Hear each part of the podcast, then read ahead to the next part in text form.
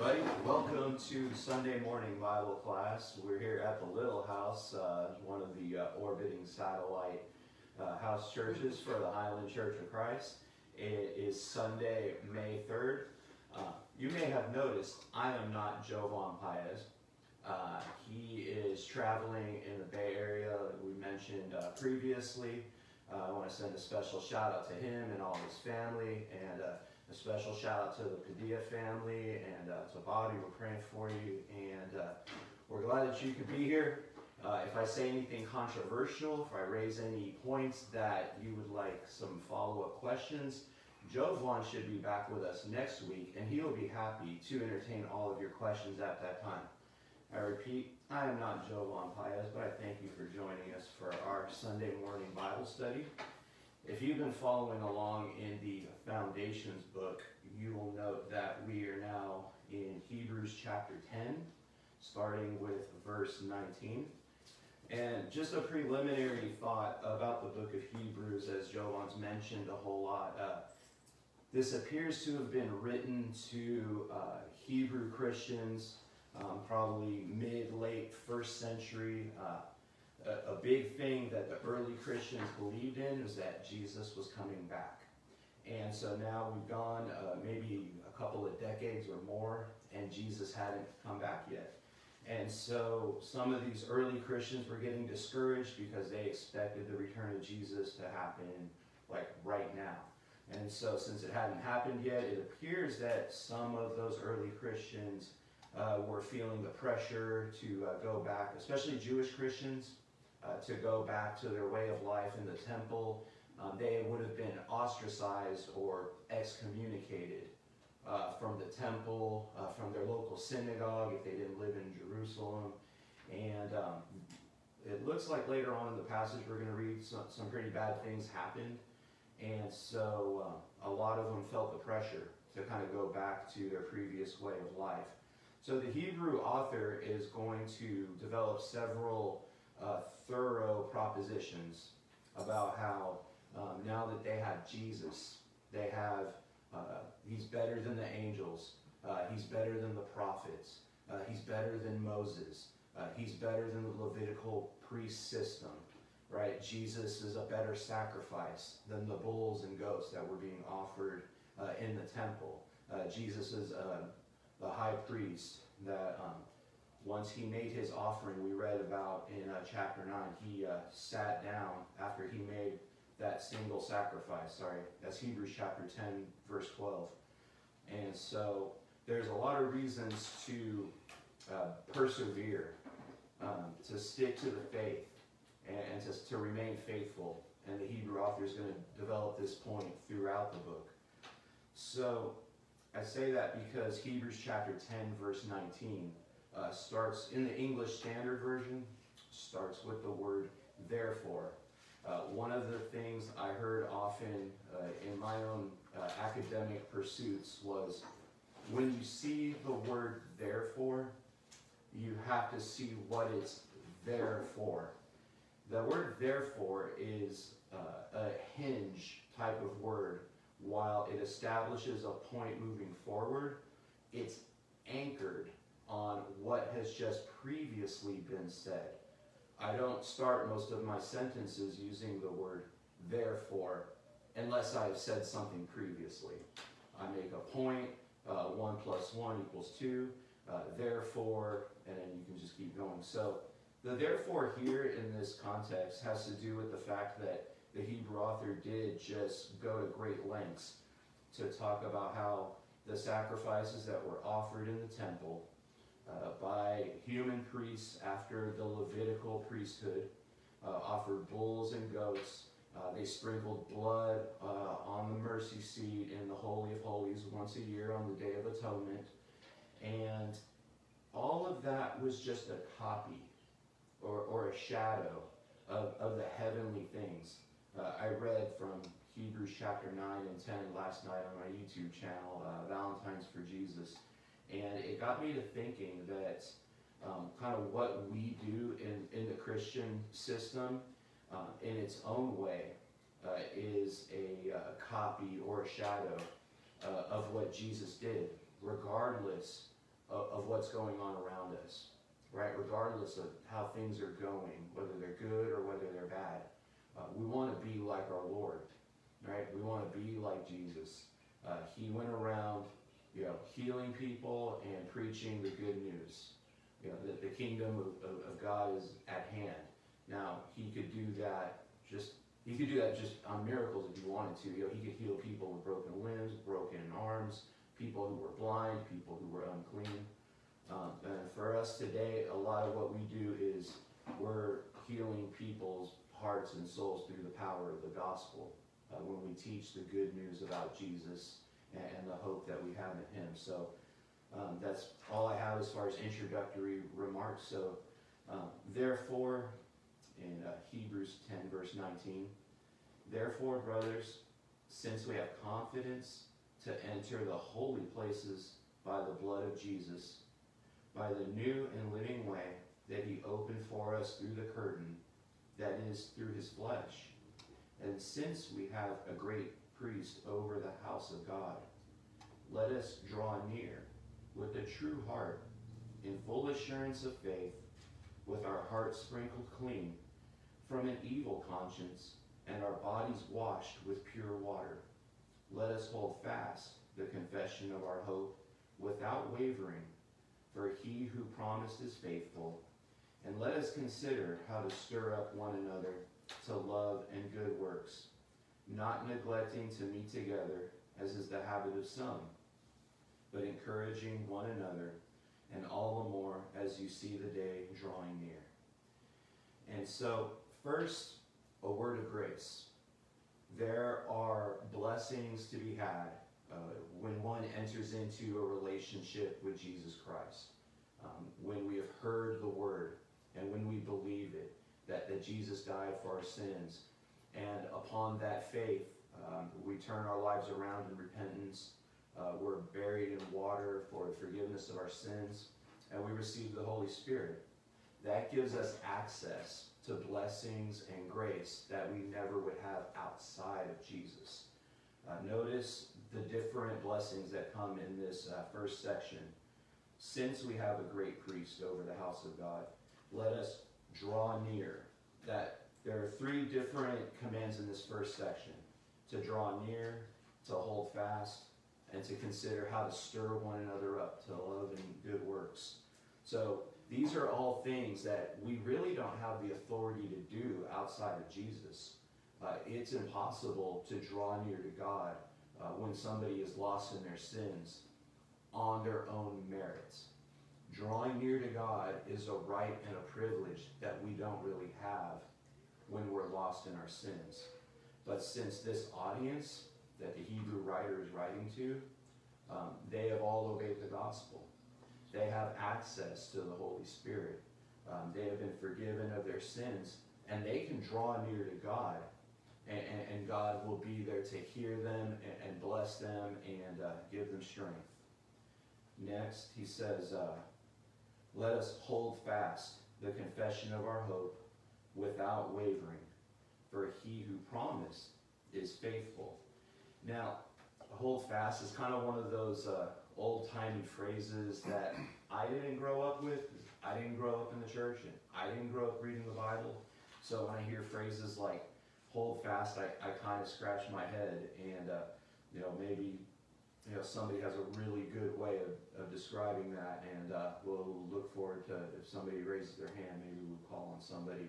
But um, what I really wanted to uh, focus on is this is at a time where it's probably getting harder and harder uh, to confess the hope that they had in the return of Jesus. Since now we're about 20, 30 years minimum from uh, that first day of Pentecost when the church began, uh, it, it, I might not be so sure. I've been waiting for Jesus to come back for 20 years now, let's say, and it, it hasn't happened. And in other places we read that that's because God is patient and he doesn't want anyone to perish, but he wants us to uh, come to repentance. But stick to that confession that Jesus is Lord, uh, that Jesus loves me, and Jesus loves everybody, and that he died for us, and that he's coming back to uh, um, have a wedding feast uh, with his church. But um, not only do we continue making that confession without wavering, but consider the fact that it mentions how Jesus is faithful. We stay faithful because Jesus stays faithful. Um, Jesus is a faithful high priest. Uh, he continues to uh, serve on, on, our behalf. And because of that, uh, we know that uh, we just need to keep doing the right thing and we need to keep on uh, being active you know, as church, as believers, and uh, sticking to this good confession. And then finally, the, the final kind of command in this section, he says, Let us consider how to stir up one another to love and good works. Now, speaking of uh, stirring up, well, I don't put anything on my coffee, so I don't really have anything to stir, so if you just excuse me for a second. I love this. Uh, how to stir one another up to love and good works. Now, if, now maybe you lead prayers, uh, maybe you lead singing, or maybe you, you make quilts. I don't know. Everybody has uh, some sort of calling, but you know, do what you do, knowing that at some point we all need encouragement, uh, especially now. Um, this is a difficult time. Uh, everyone has felt some kind of um, anxiety or had an anxious moment, and uh, I think we all kind of need to hear from one another, and I'm working at getting better at that and being in touch with one another where, you know, we can remind ourselves that, you know, we're not alone, and whatever happens right now, like, this isn't the end of the story. And so we're going to keep on trying to encourage one another. And he, he mentions not, I, I assume the writer of Hebrews is a he. I don't necessarily have evidence to back that up. But Anyways, the Hebrew writer says, not neglecting to meet together, as is the habit of some, but encouraging one another, and all the more as you see the day coming. Uh, two things. Uh, one, uh, it would have been very easy for somebody to uh, stop meeting uh, after you know they've been waiting and waiting and waiting, and things just kind of keep on going the way they've been going, and the, Hebrew writer is trying to encourage them, you know, don't don't forsake the assembly. You know, I know sometimes we have jobs, sometimes we have we have other things going on, but uh, in this particular instance, the, the main focus is to keep encouraging one another and not neglecting the, the assembly. And I know this is kind of a hard thing to talk about right now because we're in the middle of a global pandemic and a, a public health emergency and there's all these different instructions about social distancing and, and staying home, and I know it gets uh, controversial, and you know maybe we're not doing enough, or maybe we're doing too much, or maybe we need to, uh, you know, we need to go back to life as normal. But look, here's the thing: as Christians, you know, we're called to, you know, pay render to Caesar what is Caesar's. Jesus once said so you know, we, we, we pay our taxes and, and we pray for our leaders and uh, we, we pray for the leaders of the world that um, God will use them to create uh, an opportunity for us to live in peace and to proclaim the gospel until Jesus returns. And, and so um, even Paul in, in, Romans 13 would write uh, to the Christians there about you know, being uh, good citizens, being obedient, praying for the rulers, and at the same time, this was during a, a, political regime where the emperor of Rome was a Caesar by the name of Nero. You know, he was hunting down Christians. He was setting them on fire like uh, candles and lamps in his garden. And, and so at the end of the day, uh, I, I, always go back to this phrase that I love. I'm not called to be successful. Um, Jesus was successful. Um, and so I'm not called to be successful per se, I'm called to be faithful. So that's where my focus is. And when we're focused on being faithful, um, the government can do things that I may not like. But as long as they're not telling me to do anything in direct violation uh, with something that Jesus has told me to do, a, a, good example of that would be in the book of Acts, where uh, Peter and John are, are preaching, and then they're arrested, and, and, then they're beaten, and they're, they're told to not, to no longer preach in the name of Jesus any longer. Now, while those uh, priests and leaders told them to do those things, um, had some level of authority in their community and in their town, uh, Peter and John remembered who their true Lord is. And of course, they're going to say something like, uh, we ought to obey God rather than man. But in as much as we can and have the ability to, uh, we are called to live a submissive life to, to the government. And so, while there are aspects that we may not agree with, we're still called to be faithful.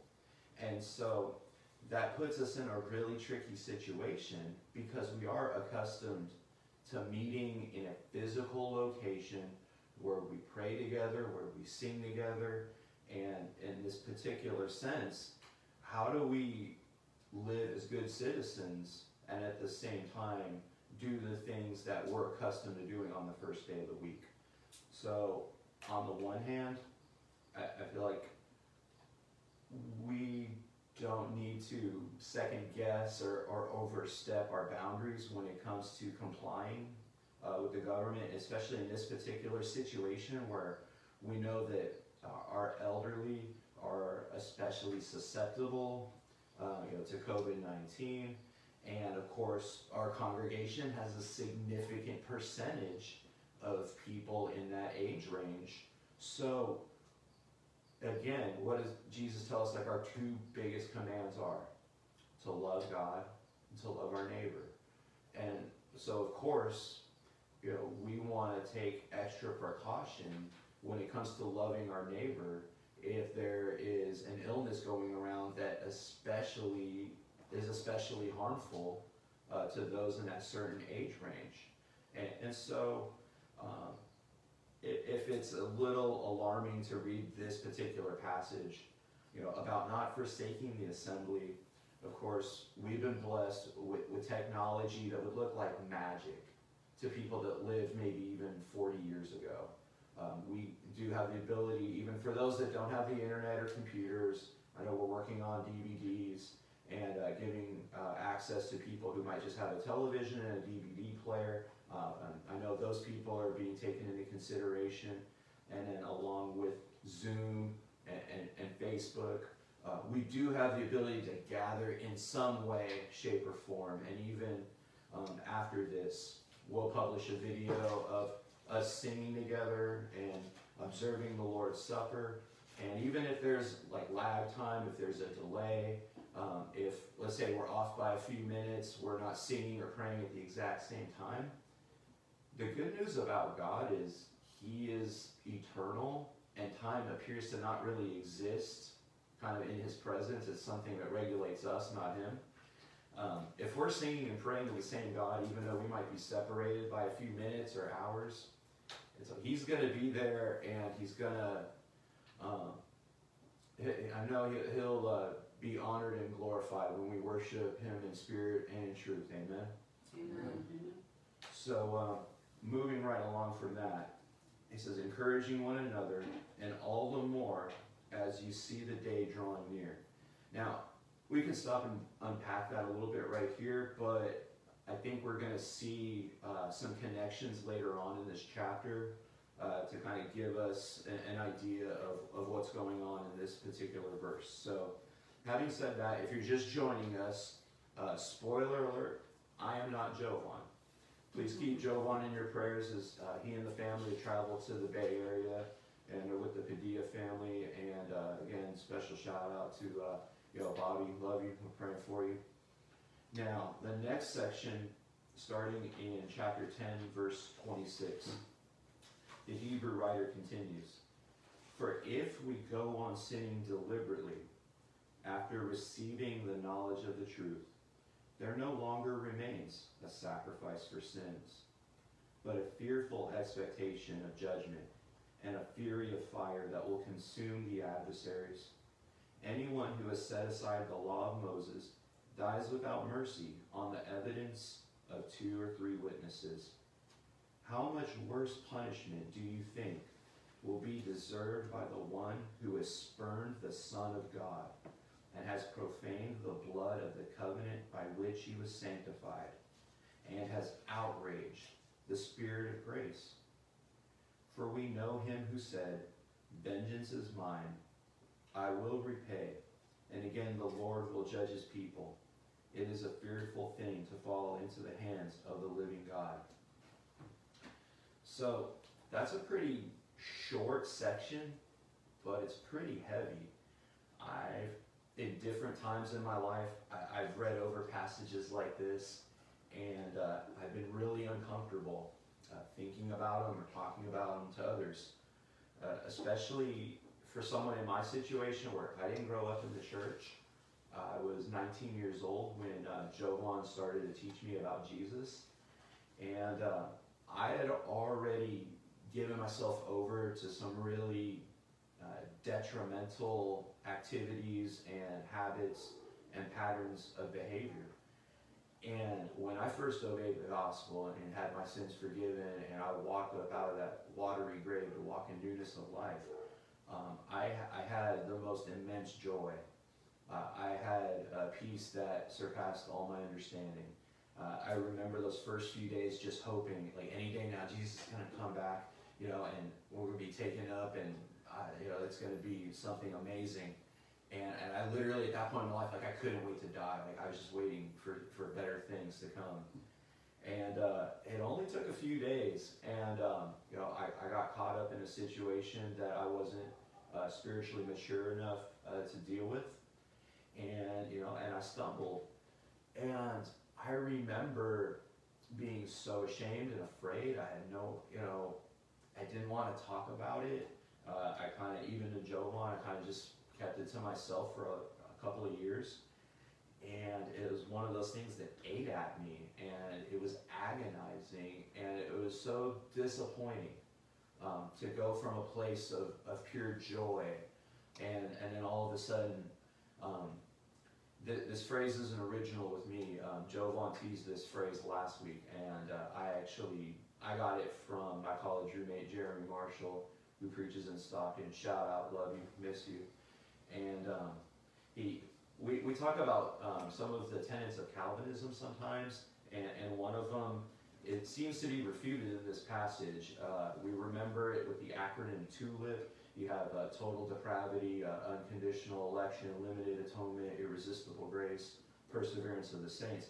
That perseverance of the saints is a teaching that has, has summarized our state of grace um, accordingly.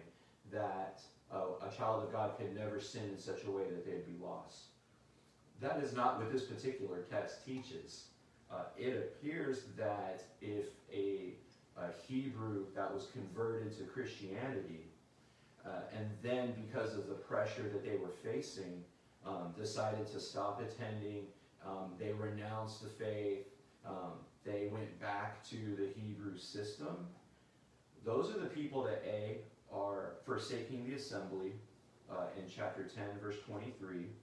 And because now they are no longer in fellowship with Jesus and his church, there now no longer remains for them a sacrifice for sins.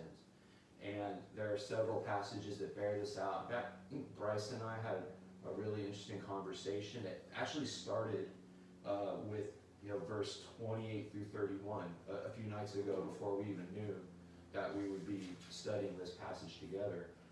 And, and I think of verses that when I finally realized the context, and this is about really falling away from the church to uh, go to a different kind of life, I think of passages like 1 John uh, chapter 1, around verse 7 and 9, where uh, John writes, If we walk in the light, as he is in the light, and we have fellowship with one another. The, the blood of Jesus continues to cleanse us. So even though we, we can't all be in the same building like we're used to, we're the church. The church is made up of people. Um, the church existed before there were church buildings. You, you read the book of Romans, and everyone he's writing to, like those are house churches. If, if anything, this pandemic has forced us to rediscover our roots of what the earliest churches looked like once they were kicked out of the temple in, in Acts chapter 3. All of a sudden, everybody's a house church. And, and so, if, anything, it's like we're, we're dialing it back for a little while, really going back. You know, you want to restore the, the churches you read about it in the Bible. That, that's really kind of what we have going on right now. And, and other situations too. There was a young man caught in a sexually immoral relationship uh, with his stepmother in, in 1 Corinthians. And, and Paul gives the church uh, instructions on, you know, how to deal with it. And, and they go through this process of disfellowshipping, which is basically, when you read Matthew 19 and um, he has this conversation with Peter about how many times shall I forgive my brother? Um, and then he's just like, look, you know, first if you have a problem, you go to somebody one-on-one. And, and if they don't hear you, then you come back bring somebody else. And, and if they still they won't listen to you, you know, bring it to the church. And if this individual, you know, wasn't going to stop sleeping with the stepmother at that point, that would be uh, when the church would withdraw fellowship from him. And reading Second Corinthians, it appears that that was actually effective, because um, there comes a point where Paul is telling them that like they're being too hard on him and they need to let him back in. And so, having said all of that, I, I want to say on the one hand, we can uh, neglect this salvation. We can uh, forsake the assembling of the saints, and we can live in a way uh, where we no longer have access. Uh, we're no longer walking in the light. And so we no longer have access to that, that blood that continually cleanses us. And, and, even in James chapter 5, when somebody is struggling with a certain kind of sin, James tell, instructs us, you know, believers, uh, to confess our sins one another so that we will be healed. So there's two different things happening in 1 John chapter 1 and in James 5. Uh, we walk in the light, we continue to assemble, we continue to sing, we continue to pray, we continue to observe the Lord's Supper on the first day of the week. The blood of Jesus continually cleanses us. So that's for forgiveness. But if I'm struggling with a particular kind of sin that I might be getting forgiveness, but I keep falling back to it, that, that's a like an illness almost where in James 5 we confess to one another for healing. It, it's in the healing where we start developing uh, the strength and the skills and the tools uh, to move beyond the, the kind of snares and temptations that used to trap us. So um, the thing, the quote that um, my college roommate Jeremy Marshall used to always say is, is a little bit different than Calvinism, where we think, um, you know, uh, it's uh, once saved, always saved, is, is how we abbreviate that uh, perseverance of the saints concept in Calvinism. And, and in the church, even the, my own experience that I just described, um, and I've heard it from so many others as well, is um, when we're still, especially younger and newer in the faith, and maybe don't know the word as well as we'd like to, uh, we have this idea in our head, and it kind of sounds like this phrase um, once saved, always in doubt. And it's really easy to forget kind of who does the saving. You know, it, it's Jesus, amen. Mm-hmm. And we keep on, um, you know, doing what He tells us. We keep showing up. We keep worshiping Him, and He continues to cleanse us and forgive us. It, that's all grace. I mean, that, that's Jesus being faithful, um, where we didn't have the ability to save ourselves. Uh, but on the other hand, um, there, there does appear to be the fact that you can fall away. But on the other hand, um, this idea of you know once saved, always in doubt or not sure, um, we struggle with that. But there's these different examples. Uh, you know, the person caught you know in sin with his mother-in-law it, it, looks like there was a road back for him, from him, for him. And as long as we uh, continue to do these things that are written, I feel like we can be confident. And uh, we, we're going to see that in this following section, starting in verse 32. But recall the former days when, after you were enlightened, you endured a hard struggle with sufferings sometimes being publicly exposed to reproach and affliction, and sometimes being partners with those so treated. For you had compassion on them in prison, and you joyfully accepted the plundering of your property, since you knew that you yourselves had a better possession and an abiding one. Therefore, do not throw away your confidence, which has a great reward. For you have need of endurance, so that when you have done the will of God, you may receive what is promised. For yet a little while, and the coming one will come, and will not delay. But my righteous one shall live by faith.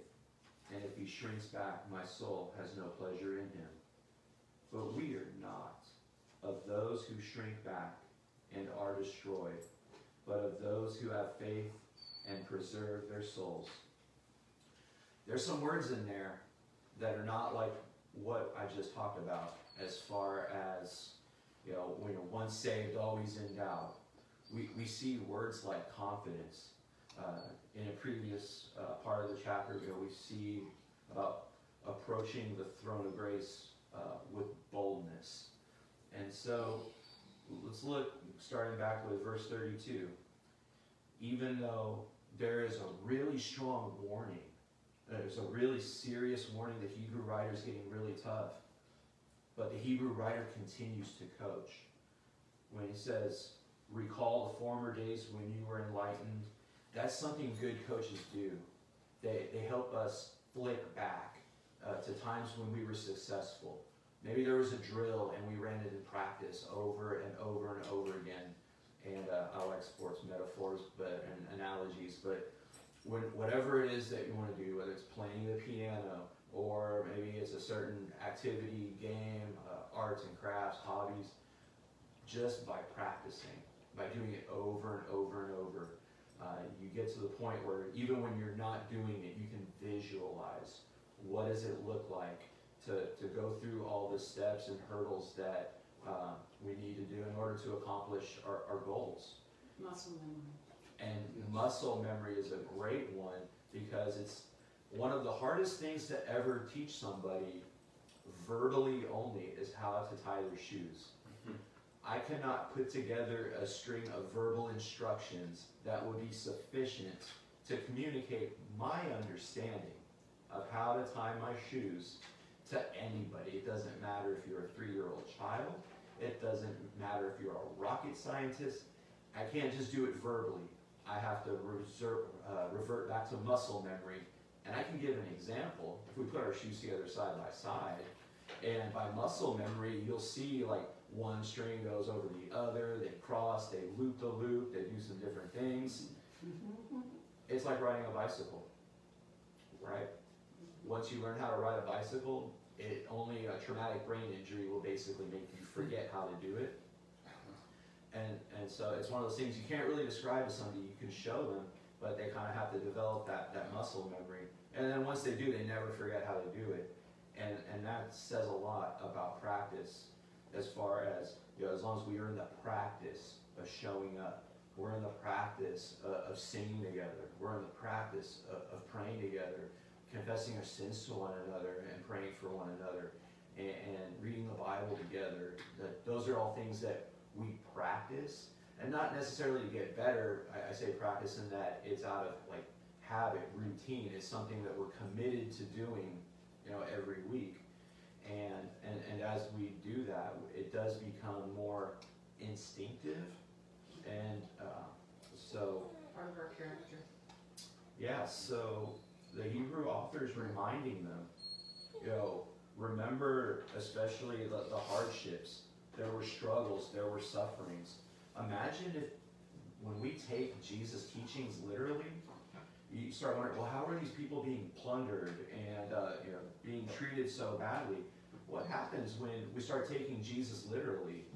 Uh, when they pass down the you know the sayings of Jesus, and then the Gospels start getting published. You have Matthew, Mark, Luke, John, and all of a sudden, you know they start reading passages like Jesus tells them if somebody you know strikes you on the left cheek, turn the other to him also, and it's like, oh, they they very many of them, it appears, were not, you know, being violent. There were, They weren't resisting evil. yes, I mean, you look at early Christians who were um, basically being put to death at, at a time when, if there was ever a time when Christians should have like rose up against the government, it, it would have been when people like Paul were being martyred.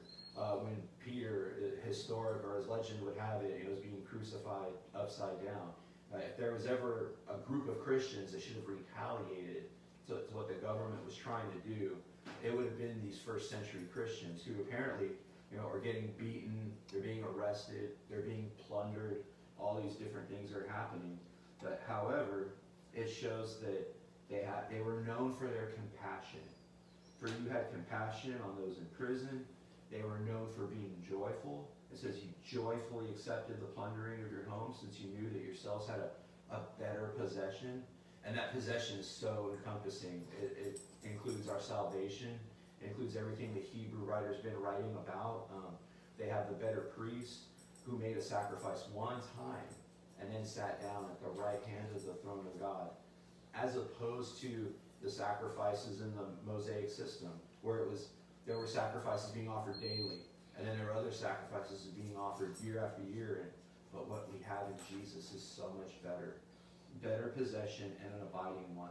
Therefore, do not throw away your confidence. We can be confident that Jesus loves us and that he died for us and that he is faithful and he is coming back. For you have a need of endurance, so that when you have done the will of God, you may receive what is promised. And remember earlier, uh, in verse 25, uh, encouraging one another to the point where, because the day is coming, uh, the day is drawing near, and I think in the in the context, the author uh, gives us a clue as to what we're talking about. Uh, see, had a little while, and the coming one will come and will not delay.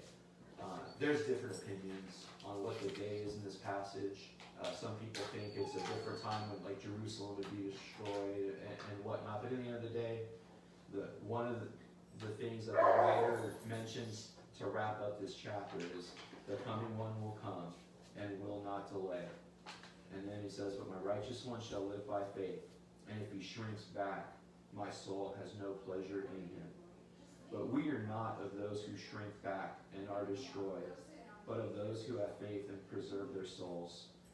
This is a time, especially now that we're being connected uh, with technology and we're at a distance, and we look forward some point soon uh, to being together again. But while things are hard, and while things can be discouraging, and while we're, we're waiting and waiting, you know, for Jesus' return, and, and the world just seems to get more and more squirrely day by day, instead of being frightened or discouraged or kind of retreating, this is a time where we're being called, you know, to step up. You know, let's figure out the technology. Let's figure out how to connect to the people that you know can't do, don't have people living with them. I'm super blessed to be around people that are willing to, you know, pray and, and study the Bible and sing together and, and put out videos for people that don't have anyone to do that stuff with right now. And so, you know, we, we can't shrink back right now. This is a time where our, our faith is going to motivate us to, to step up and to do things that will uh, encourage and, and inspire and motivate. And so, hopefully, that uh, is a reasonable summary of the text that uh, we're assigned this week. Uh, again, if you're somehow now just joining us, I'm not Jovan, and uh, we're praying for him while he's away, and uh, he'll be, should be back next week. If you have any questions about anything that uh, we discussed in this lesson, I would ask you to reroute those questions to him because he likes doing that. He, he's good at it, and uh, um, he'll kind of let me off the hook as far as that goes if I've said anything uh, incorrect or, or misleading. But uh, I, I thank you for uh, the opportunity. I just want, based on this passage, I just want to encourage everybody: don't lose your focus. Uh, keep praying, keep singing, keep studying, uh, keep showing up. And if we don't somehow make it back to the building all together in one piece uh, in this life, know that uh, we have an eager anticipation spending eternity forever with our uh, risen Lord. And